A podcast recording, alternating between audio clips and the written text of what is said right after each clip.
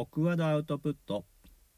今番組は海外在住の40代ゲイの大輝が出遅れ感ば引きずって気まずか気分のまんまこんまでに得た乏しか知見ば試行錯誤しながら出力するポッドキャストです。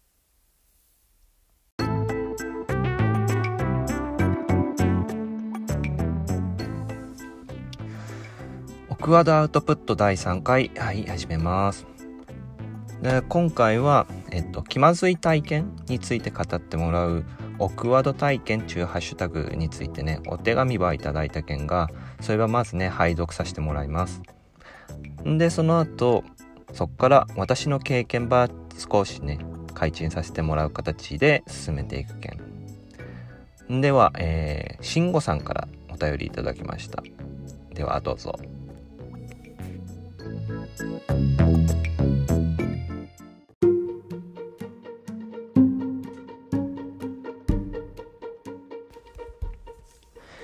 大輝さん、はじめまして。慎吾と申します。東京在住の50代ゲイです。ツイッターでフォローしてもらったのをきっかけに、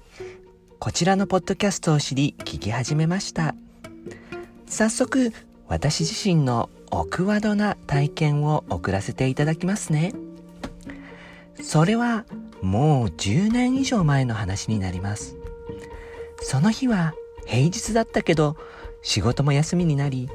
特に何の予定もない日でした。むらついていた私は、昼間からオープンしている、とある小さな雑居ビルのワンフロアを貸し切った発展場へと向かいました。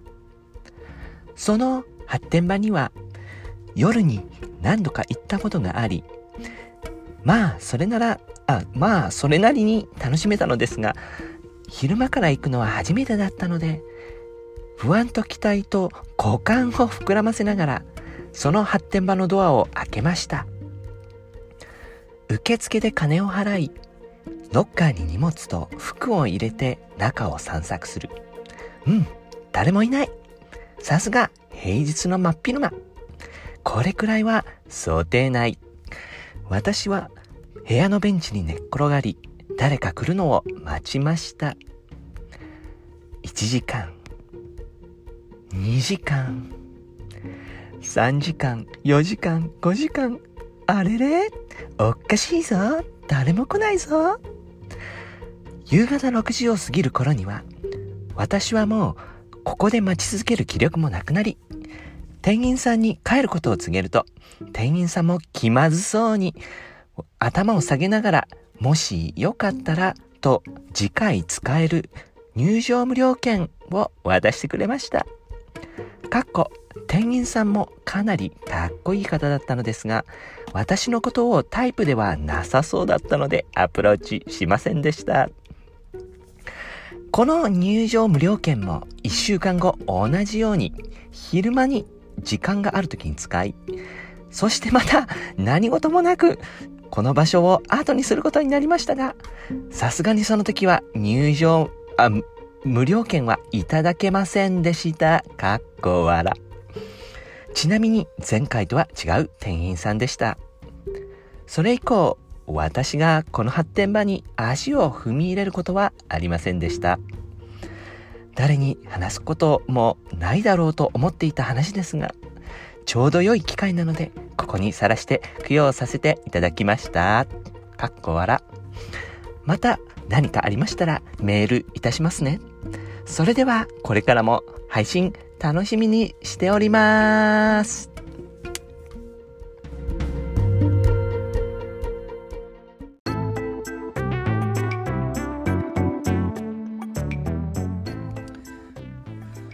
はい慎吾さんどうもありがとうございましたえー読み上げ方中のには特に単位などはないんで、えー、とどうかご了承はしといてください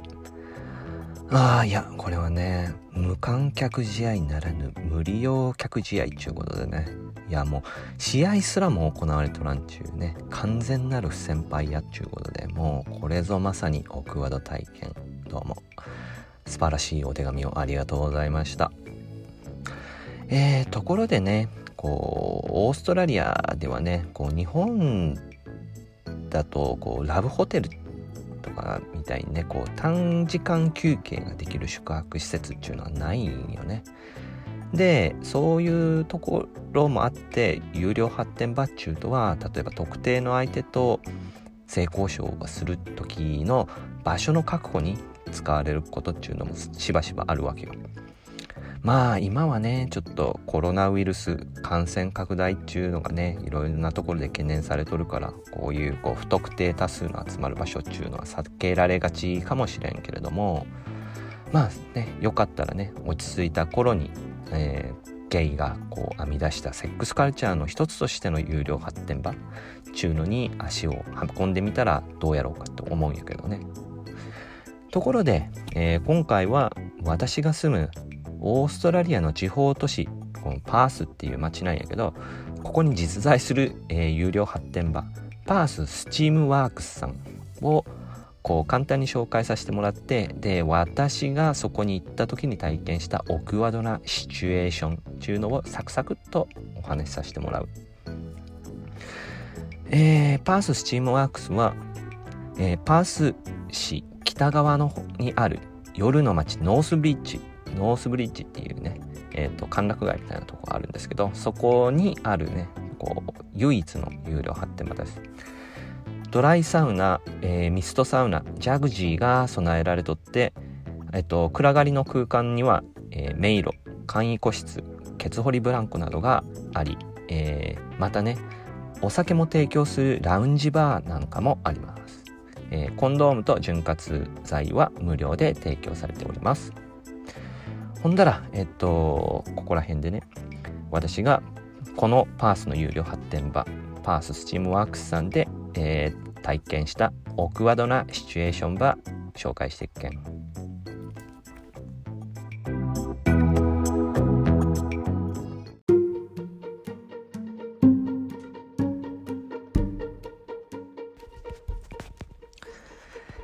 パースの有料発展場での個人的なオクワードシチュエーション。パチパチパチパチ。発展場の向かいが人気レストランで人通りが多く視線が気になる。現金を財布に入れ忘れて入場料の支払いに手間取る。ロッカールームが奥まっていて見つけにくい。着替えている間にタイプの人が帰る。今朝、 PrEP を飲んだか覚えていない。直腸洗浄が有料。シャワールームに仕切りがないため自分も相手も丸見え。その発展場におけるタチウケを確認するサインが特にないため一度アプローチして確認しなくてはならない。迷路が暗すぎてよく人にぶつかる。何かぬるぬるしたものを踏んづける。楽しげに立ち話している人たちを見かける。タイプではない人からのアプローチが止まらない。あと30分したら客層が変わるかも、もしくは増えるかもと粘っていたら2時間変化がない。一度断った相手に手を出してしまうとき、そして断られたとき、リバと自称していた相手が立ちをしない、もしくは従らない。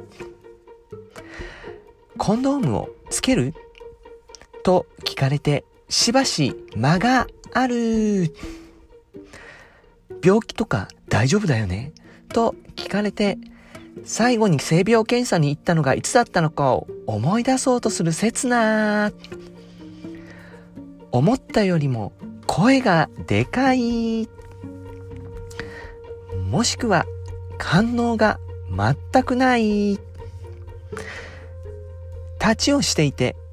一緒に行って、と猫に言われるが、いつまで経っても行けない。相手を先に行かせて自分は手こきをしようしてもらおうとお願いしようと思っていたら相手がすでに身支度を始めている事後のピロートークが苦手タイプの人とがっつりやって嬉しかったがその人がさらなる相手を物色しているのを見かけた？ひとしきり終えて携帯をチェックすると親からの着信やメッセージが溜まっている。店を出て外の空気を吸った時に襲ってくる虚無感。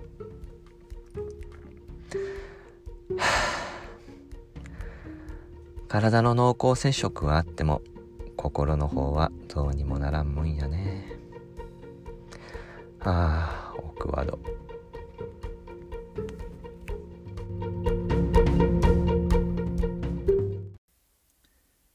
今番組に器用方変苦言肉情もろもろあったらツイッター上でハッシュタグにひらがなで「オクワード」ってつけてつぶやいてやって。あとこの番組で、えー、オクワード体験ば募集しております。日常生活の中でも非日常的な時間の中でも気まずいシチュエーションがあったら「ハッシュタグオクワード体験」でつぶやいてやらんね。なんか他に聞きたこととかあったらこのポッドキャストのツイッターアカウント宛てに DM して近々お便りフォームなんかも作ろうち思いよるけんその時は普通歌も頼むばい。